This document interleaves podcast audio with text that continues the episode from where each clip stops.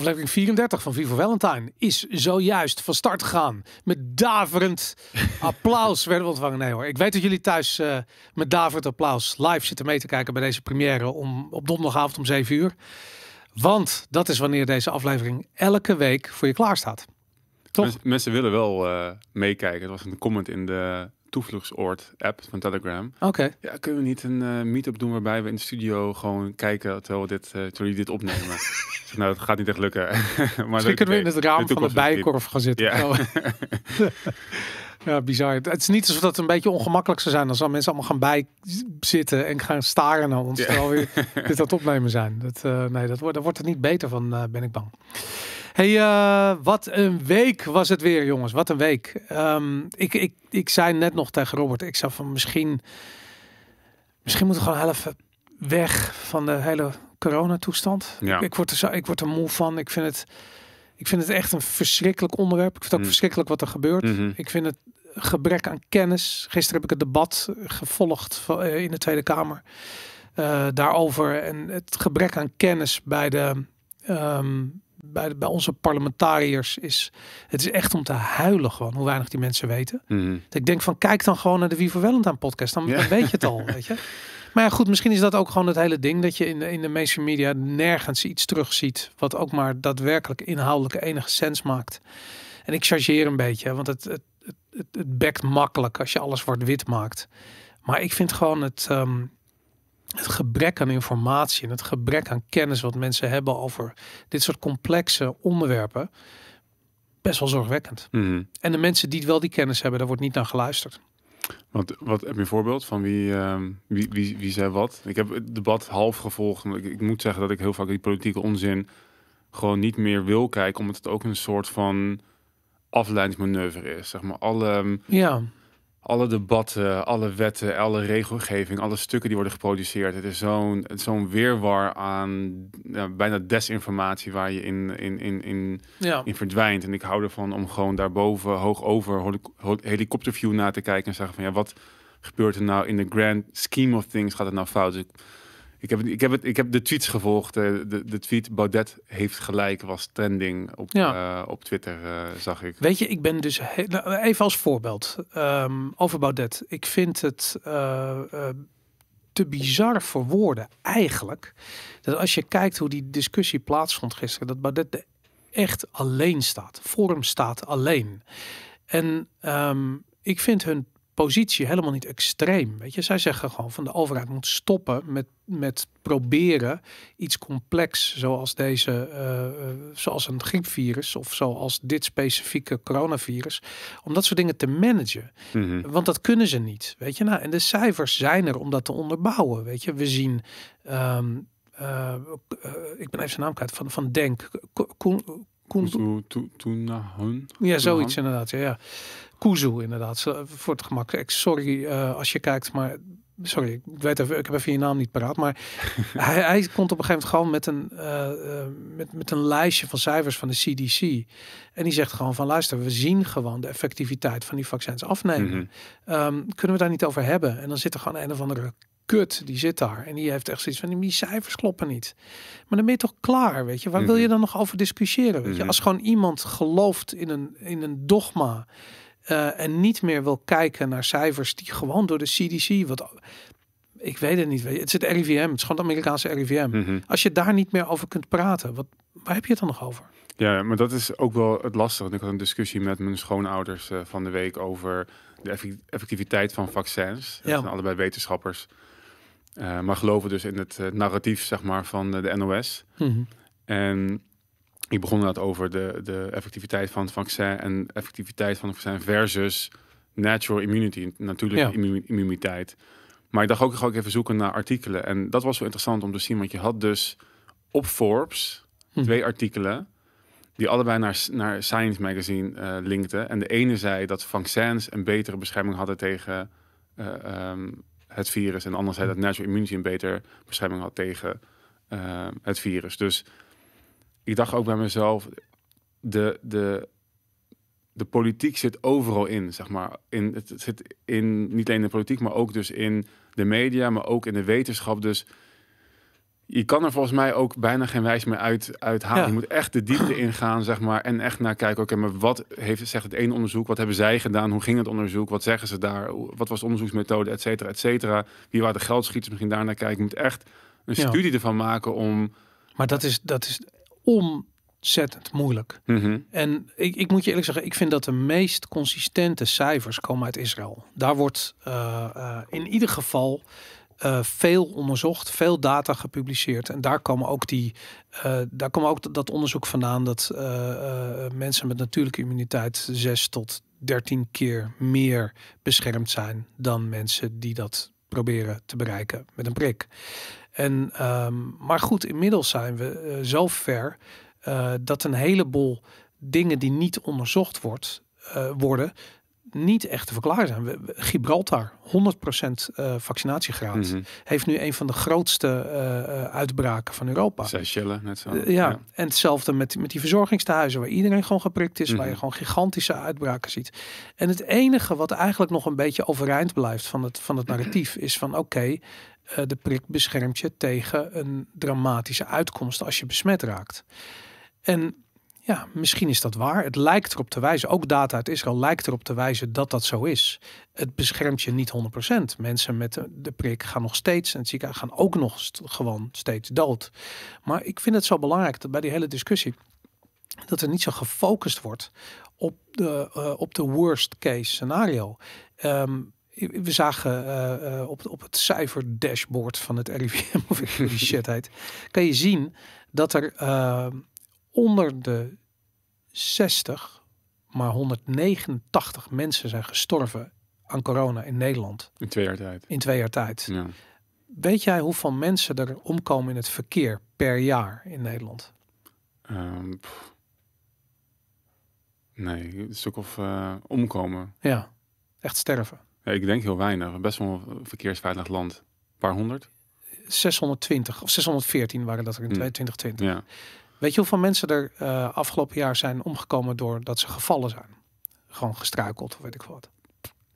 Minder, denk ik. 300. 600. Ook 600. Ja. Maar om maar een voorbeeld te geven. Ik bedoel, we hebben 189 doden onder de 60. Mm-hmm. Het leeuwendeel van alle mensen die gestorven zijn, zijn gewoon oud en ziek. Mm-hmm. En dat is kut. Mm-hmm. Het is echt kut als je dat hebt. Maar laten we die mensen helpen, beschermen, whatever. Ja. Maar laten we niet gaan doen alsof we alsof het soort van zo gevaarlijk is dat een corona-infectie een doodsvonnis is. Dat is het niet, weet je. Net als dat op een keukentrapje klimmen zou in datzelfde licht een 3 keer ernstiger doodvonnis zijn, weet je. En dat doet iedereen bij wijze van spreken zonder erbij na te denken. In de auto stappen is 3 keer, waarschijnlijk zelfs 6 keer gevaarlijker dan een corona-infectie oplopen. Dus... maar daarom is het ook, wat ik net wil zeggen over het grijpen naar onderzoeken en cijfers... is zeg maar eigenlijk niet wat je moet doen, maar je moet teruggaan naar zelf nadenken... en vanuit een ander perspectief, vanaf eigen logica, dit aanvliegen. We hebben 3,5 miljoen mensen per jaar die overlijden aan wat ze noemen lower respiratory communal diseases. Ja. Nou, dat is volgens mij ongeveer in dezelfde orde van grootte nu als wereldwijd, corona. Wereldwijd dan inderdaad, ja. Of Baudet houdt ook vaak het cijfer aan dat er nu bijna 19.000 mensen zijn doodgegaan in 2 jaar tijd, in 2 seizoenen aan corona. Dat is hetzelfde dus als 2 griepseizoenen bij elkaar opgeteld in 2018 en 2016, geloof ik. Maar ik denk dat je inderdaad terug moet gaan naar...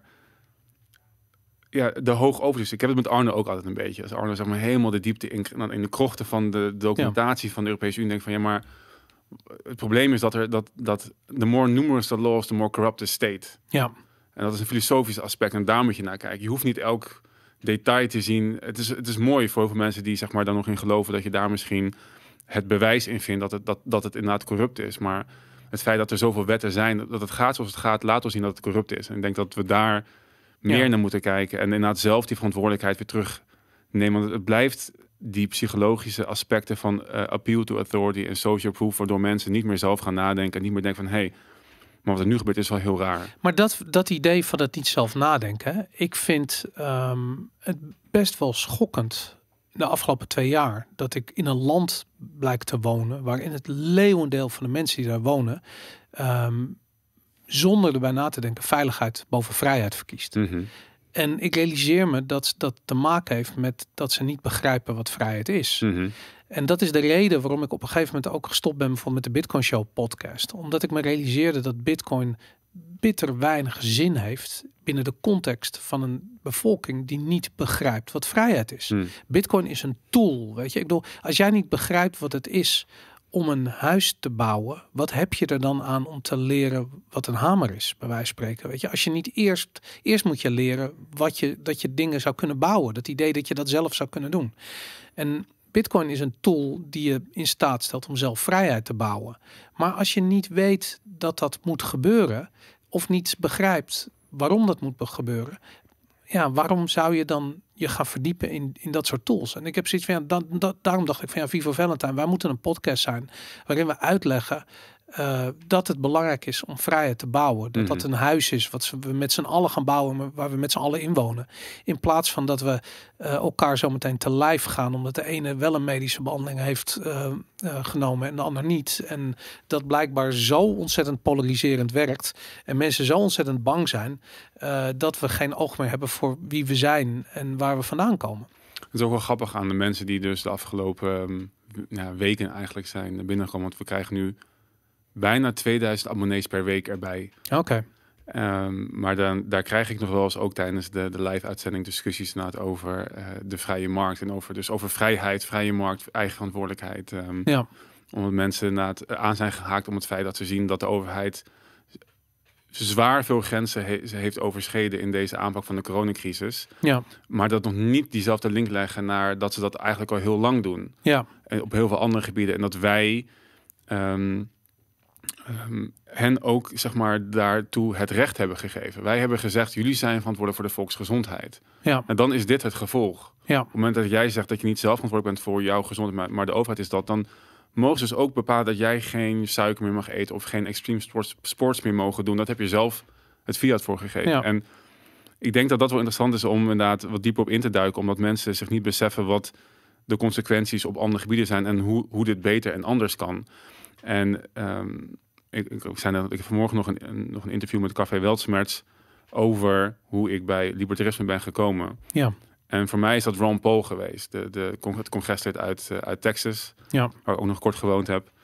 En die is arts. En hij zag hoe in de gezondheidszorg het steeds slechter ging, omdat de overheid zich steeds meer ging helpen eigenlijk. Ze zeggen, ja, wij moeten mensen helpen. Gezondheid is een fundamenteel recht, of gezondheidszorg is een fundamenteel recht, dus daar moeten wij iets mee gaan doen. En hij zag hoe dat daardoor steeds slechter ging in de gezondheidszorg als arts zijn. En hij is toen de politiek in gegaan om dat te veranderen. En hij zei, nu in het licht van zorgverzekeringen, vroeger als arts zijnde kon 85% van de mensen gewoon hun behandeling betalen. Ja. En die 50% die het niet deed, die hielp je ook gewoon. Ja. Want dat kon gewoon, er was ruimte voor, je werd gewoon ook oké betaald. Ja. Er was niks mis in dat systeem. Vervolgens kan het niet meer door regeldruk en regelgeving en wetgeving dat je bepaalde dingen moet administreren. En zijn artsen in Nederland meer dan 50% van hun tijd kwijt aan administratie. En zijn de kosten dus ook door het dak aan het stijgen. Allemaal omdat de overheid wil helpen. Maar het is niet nodig, omdat mensen en artsen dat van nature al deden. Ja. Je wordt niet arts omdat je per se stinkend rijk wordt. Je doet het alleen. Je gaat niet 7 jaar studeren om zoveel geld te verdienen. 7 jaar? Of langer nog, inderdaad. 14? Ja, ligt aan wat je wordt, inderdaad. Ja. Het begint met 7 jaar basisarts en daarna moet je verder gaan specialiseren. Ja. Dus... En dat idee dat artsen alleen maar goede dingen zouden doen op het moment dat we dat reguleren, dan heb je gewoon een echt onwijs intens slecht mensbeeld. Maar dat is letterlijk wat er nu gebeurt, is dat artsen worden, laat ik zo zeggen, Hugo de Jonge stelt zich op als arts. Hij diagnosticeert en heeft het medicijn voorhanden. Ja, je voelt aan alle kanten, en artsen voelen dat ook en die geven dat ook aan. Een soort van, je kan niet iedereen over een kam scheren. Mm-hmm.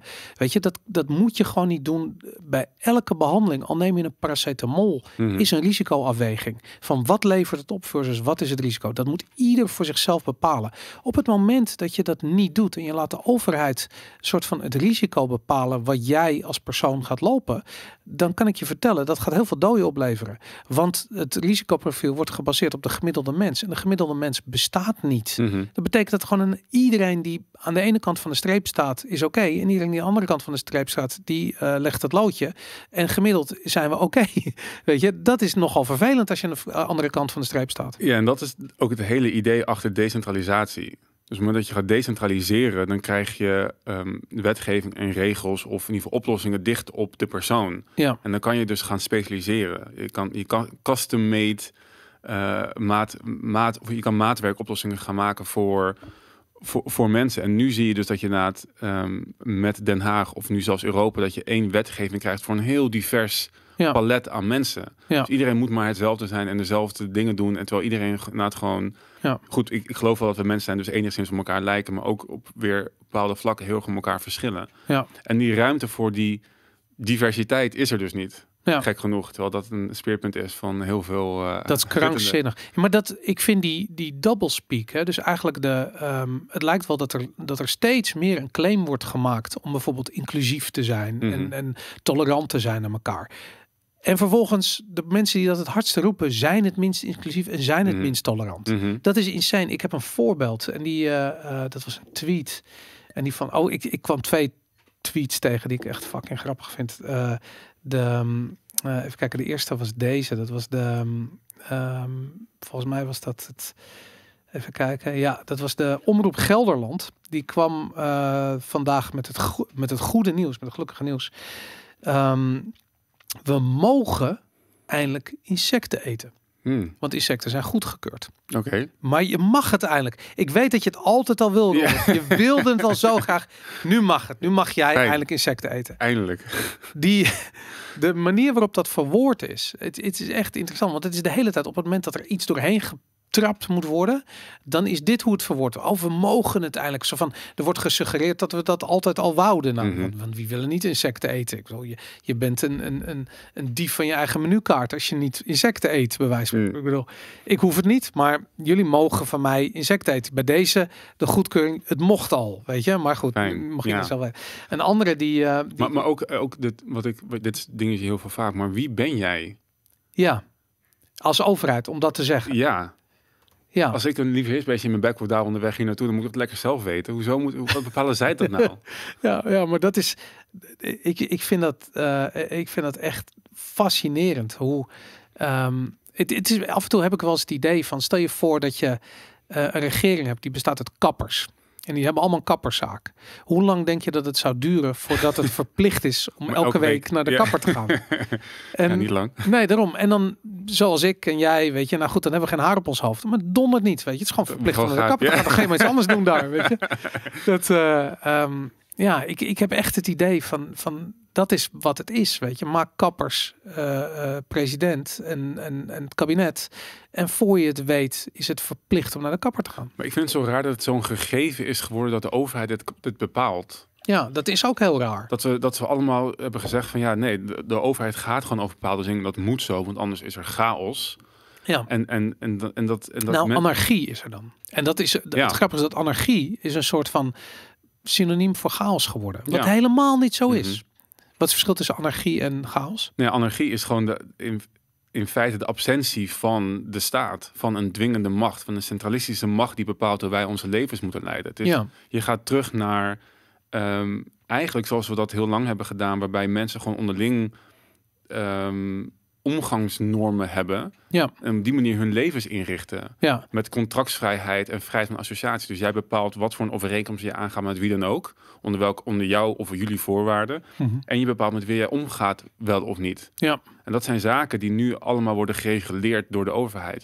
Jij mag niet bepalen met wie je wel niet omgaat. Dat wordt door middel van algemeen recht wordt dat opgelegd. Ja. Ja, en anarchie is eigenlijk gewoon de absentie van dat soort... Ja, centralistische, bureaucratische wetgeving en terug naar... ik vind het gewoon meer menselijkheid. Wij bepalen samen hoe wij dingen gaan ondernemen, doen, wel of niet. En daar heb je geen vadertje staat van nodig. Nee. Om dat in goede banen te leiden. Ja, nou ja, precies dat inderdaad. En ik denk dat dat hele idee van vrije markt... een echt vrije markt is dat. Weet je, wij kunnen gewoon met elkaar handelen en kapitaal allokeren zoals we dat het beste zien. Zonder dat daar een overheid zit te zeggen van ja, maar je moet wel elke week naar de kapper. Weet je, en dat gaat niet goedkoop zijn. Want ook de mensen die dat niet kunnen betalen, daarvoor moet je ook betalen. Dus we hebben kappersbelasting en dan betalen wij de kapper voor je. En dan uiteindelijk betaal je €500 voor een bezoek aan de kapper. Weet je? En dat ga je krijgen. En dan moet je per se in permanent en je moet kleurspoeling en al die dingen. Maar dat is een soort van basispakket wat je dan wordt opgelegd. Voor je eigen veiligheid, Robert. Ja. Maar goed, we hebben nog een mooie tweet van Adje Kuiken. Ken je haar? Nee, die naam zegt me... Is dat het PvdA-kamerlid? Ja, ja, inderdaad. Zij is, zij is woordvoerder zorg. Je gelooft het niet. En shout-out naar IJsbakker, die kwam met deze tweet. PvdA, op de website van de PvdA staat het volgende. Vrijheid, onder het kopje vrijheid. Vrijheid betekent dat je mee kan en mag doen. Dat er voor iedereen een plek is om jezelf te kunnen zijn. Om je dromen na te kunnen jagen. Om een bijdrage te kunnen leveren. Om je te kunnen ontwikkelen op de manier die bij je past. Wij vinden dat vrijheid er voor iedereen moet zijn. Vrijheid is geen privilege. Als je vaste grond onder je voeten hebt, voel je de vrijheid om te kunnen springen. Daarbij geldt dat de vrijheid van de een niet ten koste mag gaan van de vrijheid van de ander. Want alleen als we ons voor elkaar verantwoordelijk voelen, kunnen we allemaal vrij zijn.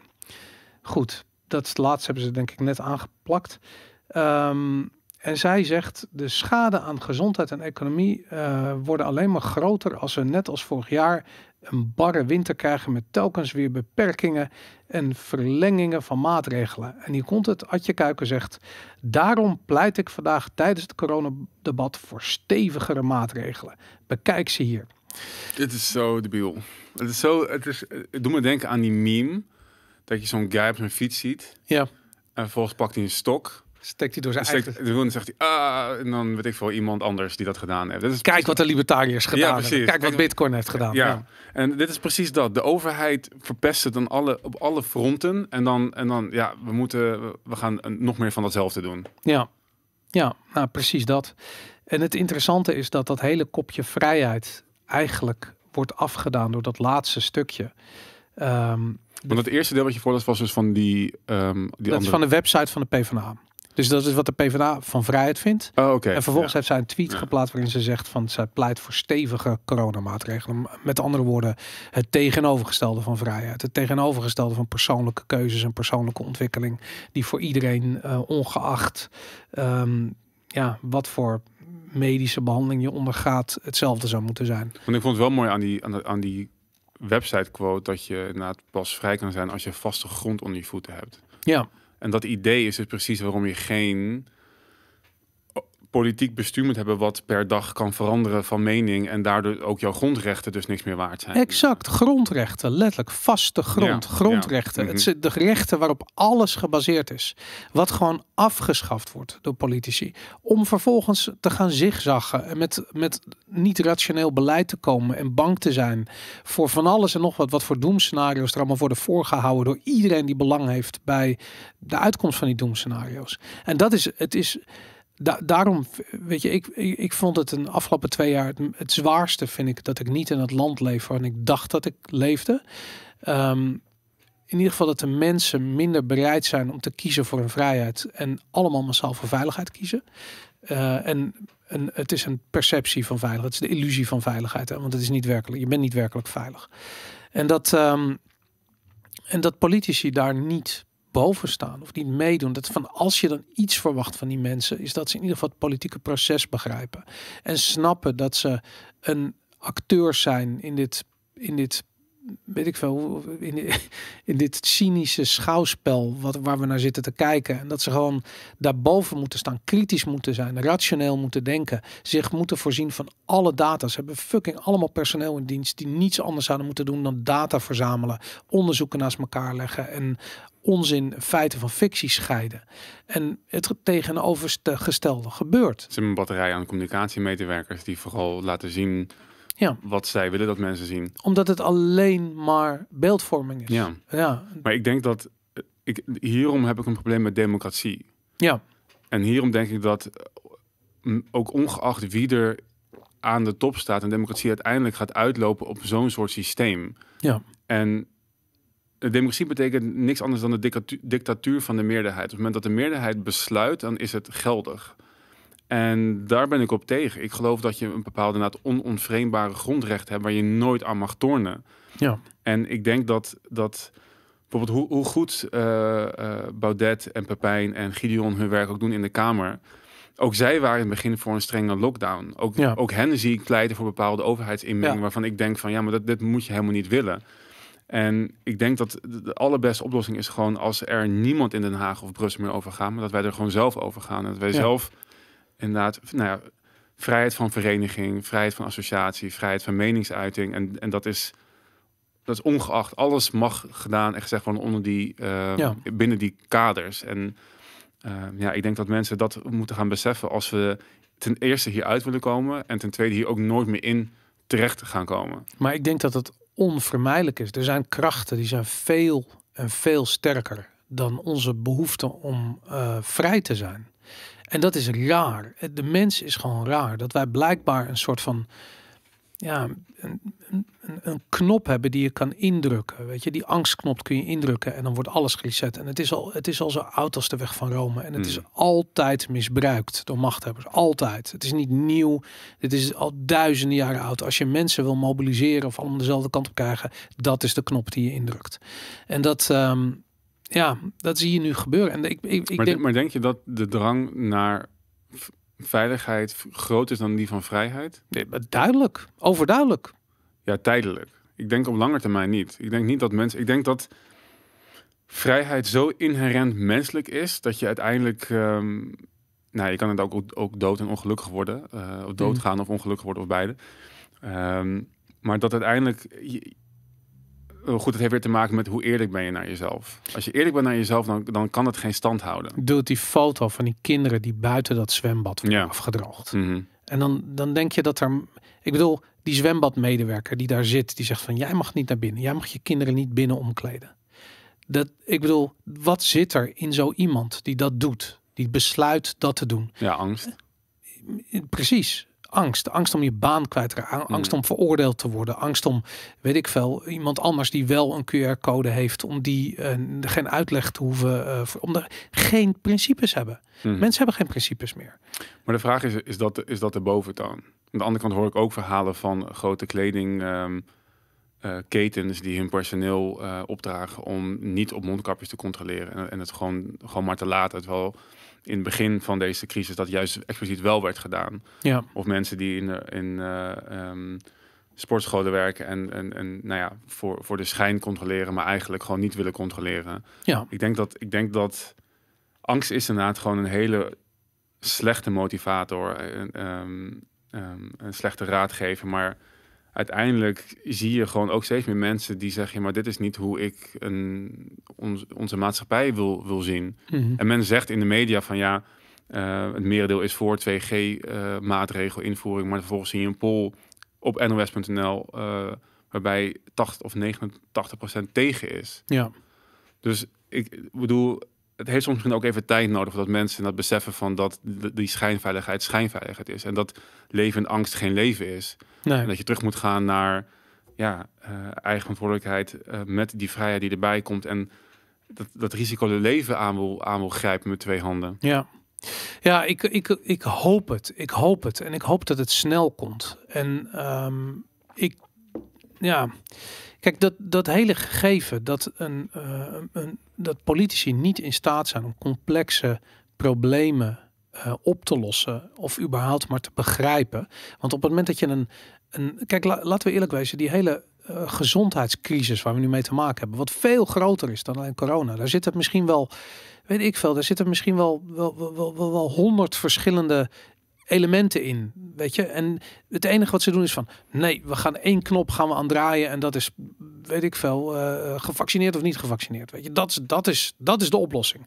En dat zie je de hele tijd. Dat complexe problemen worden teruggebracht tot een soort abstractie en op die abstractie wordt dan wetgeving ingericht en je lost niks op, geen enkel probleem en iedereen is een slachtoffer van de regelgeving die daaruit volgt.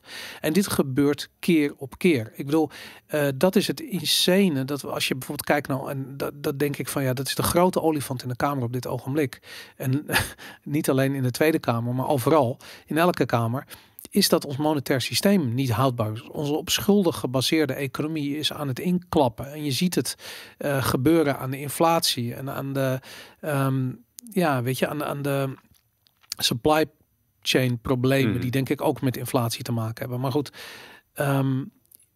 we staan aan de vooravond van hele zware inflatie. En als je dat een jaar geleden had gezegd, had iedereen gelachen. En nu hebben mensen zoiets van, oh, het zou zomaar zo kunnen zijn. En wat doet de politiek? Niets. Je krijgt de meest krankzinnige shit, vooral uit Amerika, waarin Janet Yellen een of andere voorstel heeft gemaakt, waarbij ze zegt van we hebben een, weet ik veel, 5 of 6 of 7 triljoen dollars nodig om inflatie te bevechten. Van, als je ook maar iets begrijpt van inflatie, dan snap je dat doublespeak. Weet je, ja, dat is weer die fiets met die stok. Daarom, ja, maar het is precies die fiets met die stok. En geldcreatie is de oorzaak van inflatie. Dat betekent dat geld, en dat is dat hele ding, hè, dat de overheid de hele tijd probeert problemen op te lossen vanuit hetzelfde gedachtegoed waarmee ze gecreëerd zijn. Dat is, ja, dat is letterlijk toch de definitie van insanity, van hetzelfde keer op keer doen, hopen op een andere uitkomst. En dan laten we nog meer geld printen, want dan kunnen we inflatie, dan hebben we tenminste geld om inflatie te lijf te gaan. En het resultaat is dat iedereen straks in armoede leeft. Ja, maar dus ook daar weer, ook daar moet de overheid dus niet verantwoordelijk zijn voor wat voor geld wij gebruiken. Ja. En de overheid claimt op heel veel gebieden een monopolie en geld is daar de meest destructieve van. Ja. En we hebben het ook vaak over Bitcoin en ik denk zelf dat Bitcoin ook een heel goed alternatief is, maar het gaat in feite om vrijmunterij. Ik geloof in vrijmunterij. Dat betekent dat mooi woord. Vrijmunterij. Ja. Ja. Dus dat de samenleving zelf bepaalt wat voor munten zij gebruiken om te handelen met elkaar. Ja.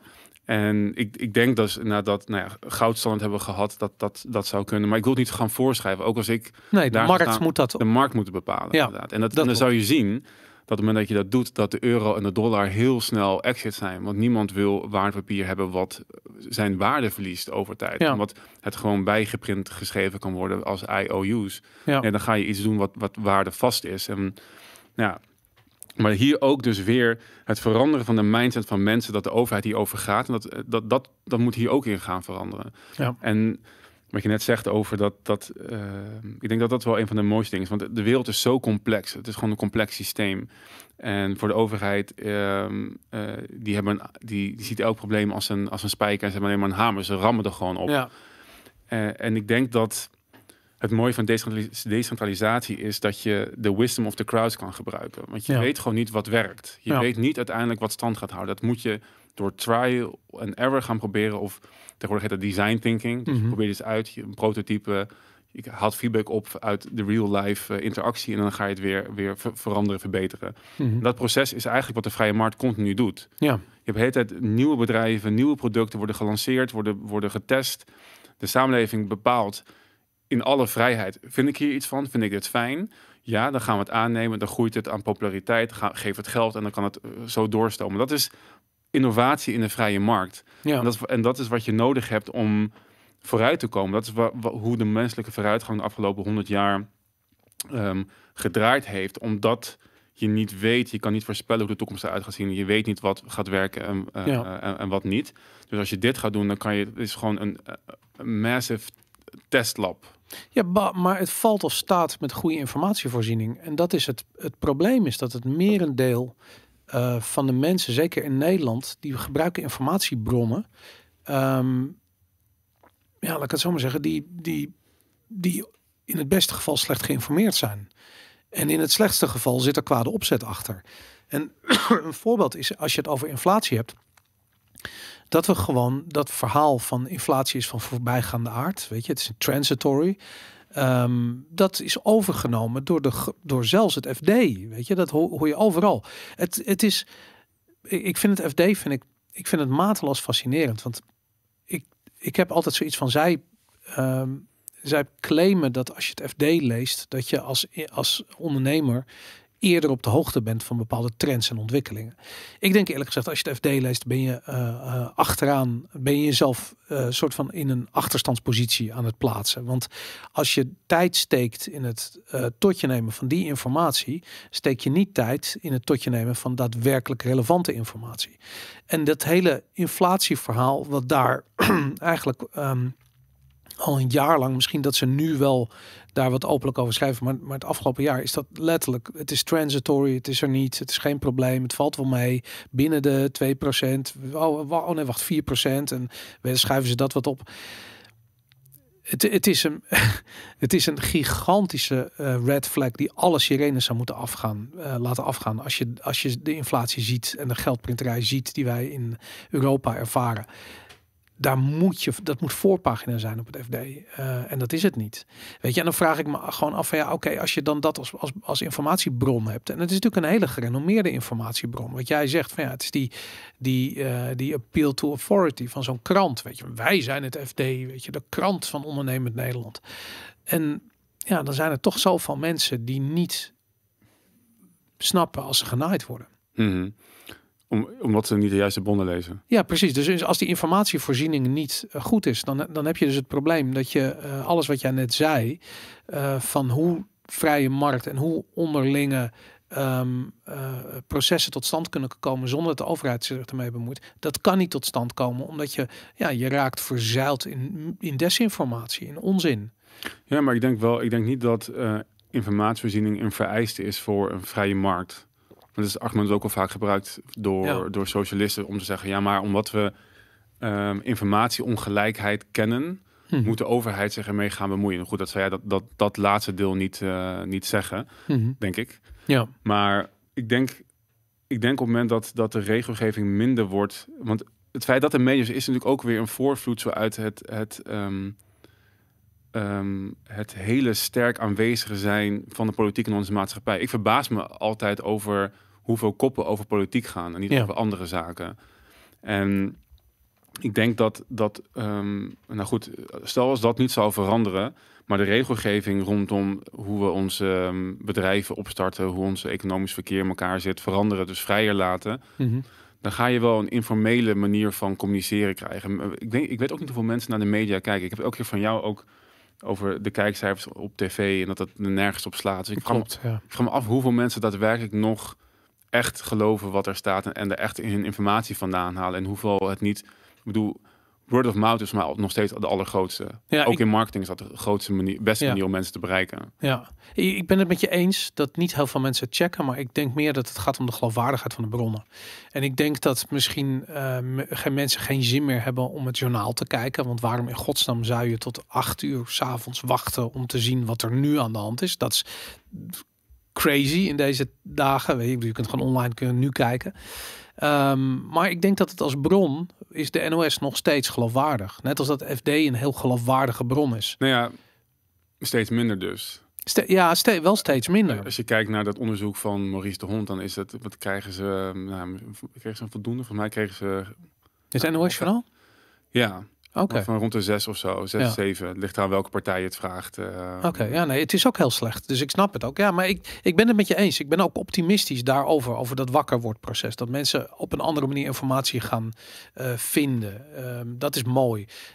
Ja, wat ik zou zeggen, ik ben gewoon bang dat het too little, too late is. En dan heb ik het niet per se over de situatie waar we nu in zitten, maar ik heb het over inflatie bijvoorbeeld. Weet je, het feit dat er een... dat we aan de vooravond staan van een monetaire ramp.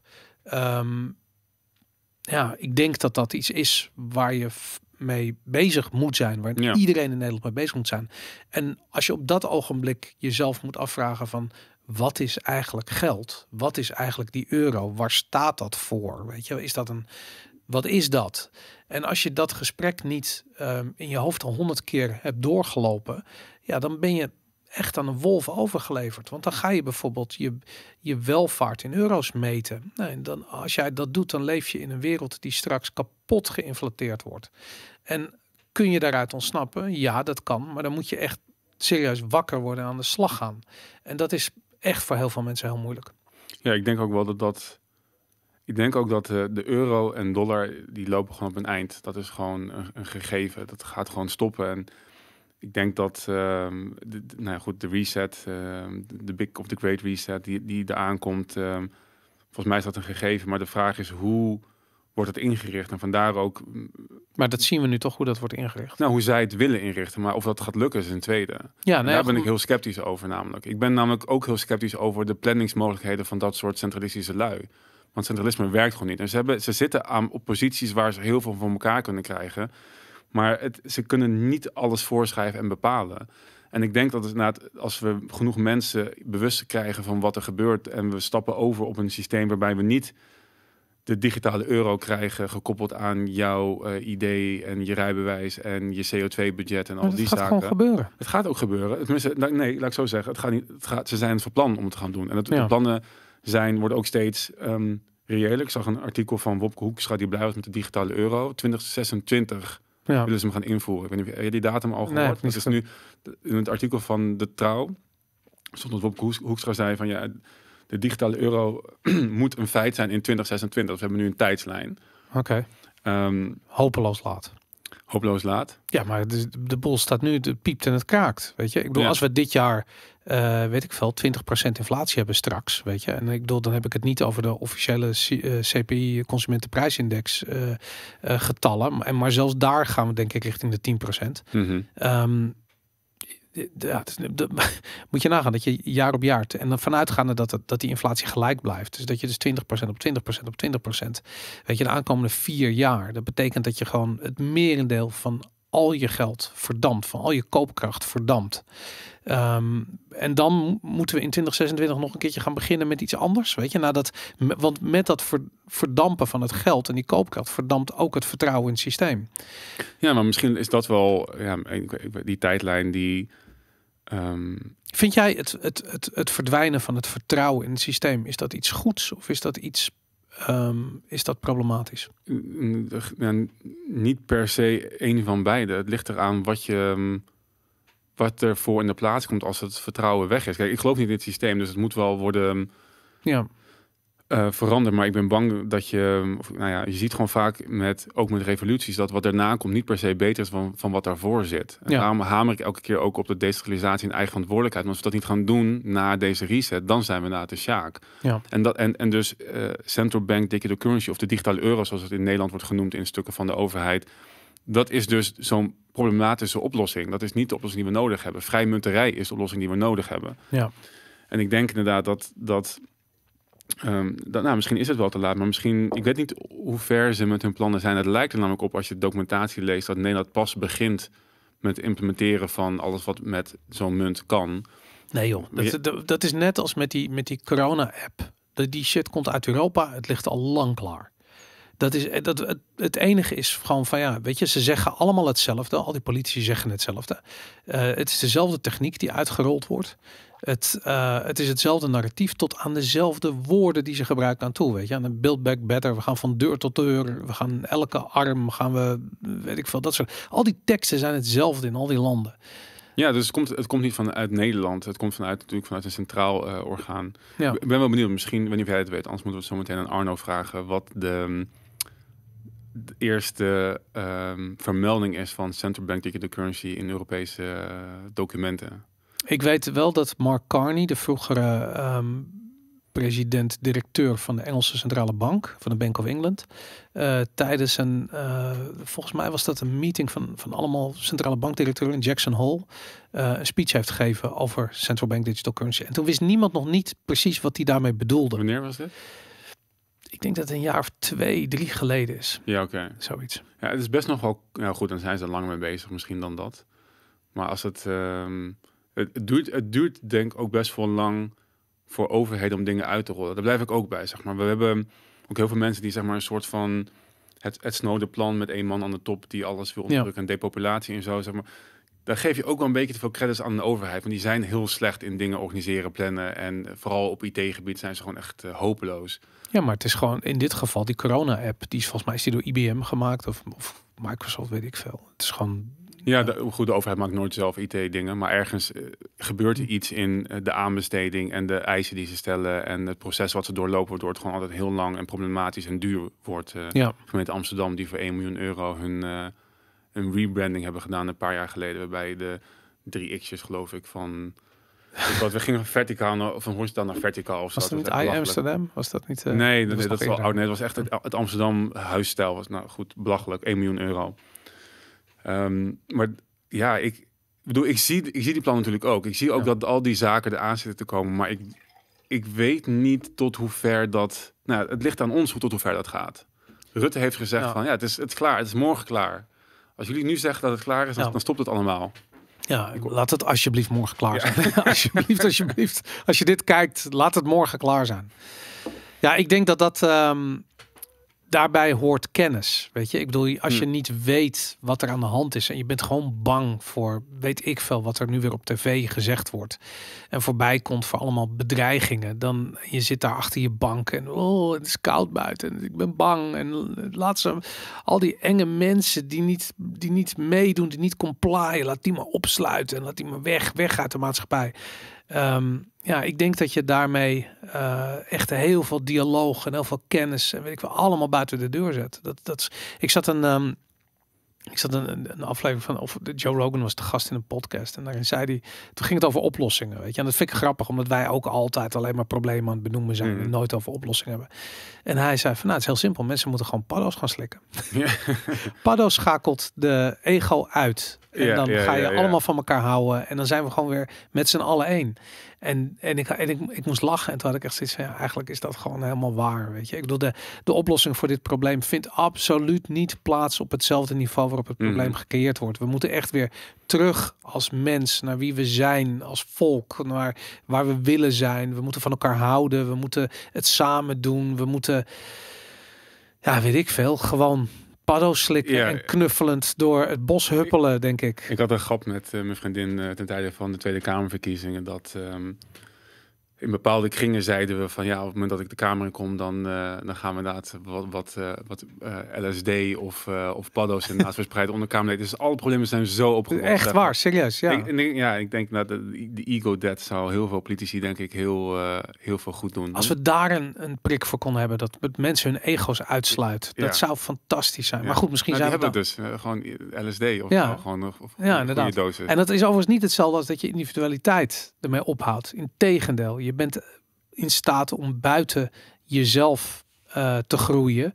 En dingen als liefde daadwerkelijk te ervaren. In plaats van dat je alleen maar bang bent. Want het ego is angst. En dat, dat is. Ja, en dat is ook in lijn met waar we steeds vaak in de podcast ook naartoe gaan. Met dat persoonlijke narratief van mensen. Waar ik bij mezelf ook het vaak over heb vanuit... je jeugd, want die angst komt vaak vanuit je jeugd. En als je dingen daar niet op hebt gelost of daar geen proces in bent doorgegaan, dan ben je dus vatbaar voor wat we nu allemaal zien in de samenleving. Ja. En ik denk inderdaad dat ook een deel is wat onze menselijkheid heeft afgenomen. Inderdaad, het niet meer verbonden zijn, het niet meer liefhebben, het in angst leven. Dat maakt jou minder mens. En daarvoor ben je vatbaar voor onmenselijke regelgeving die nu op ons wordt uitgestort. En ik denk dat de allergrootste... Wat ik ook met de podcast wil doen, we hebben het heel vaak over vrijheid. Maar waar het voor mij om gaat en wat ook mijn reis een beetje in de podcast is dat het gaat om authenticiteit. Ja. En dingen aandurven gaan en gewoon mezelf durven zijn. Terwijl inderdaad 500.000 mensen per maand ernaar kijken. Het is niet niks, maar ik wil laten zien dat samen met de gesprekken die gewoon oprecht en eerlijk zijn, dat is menselijkheid. En als mensen daar van, en dat wordt gewaardeerd. En als mensen dat zelf gaan doen, in die eerlijkheid gaan leven, dan... Ja, dat is het denken wat dit probleem gaat oplossen. Ja, helemaal mee eens. En wat een mooie noot om mee af te sluiten. Top. Goed. Dit was V for Valentine. Tot volgende week.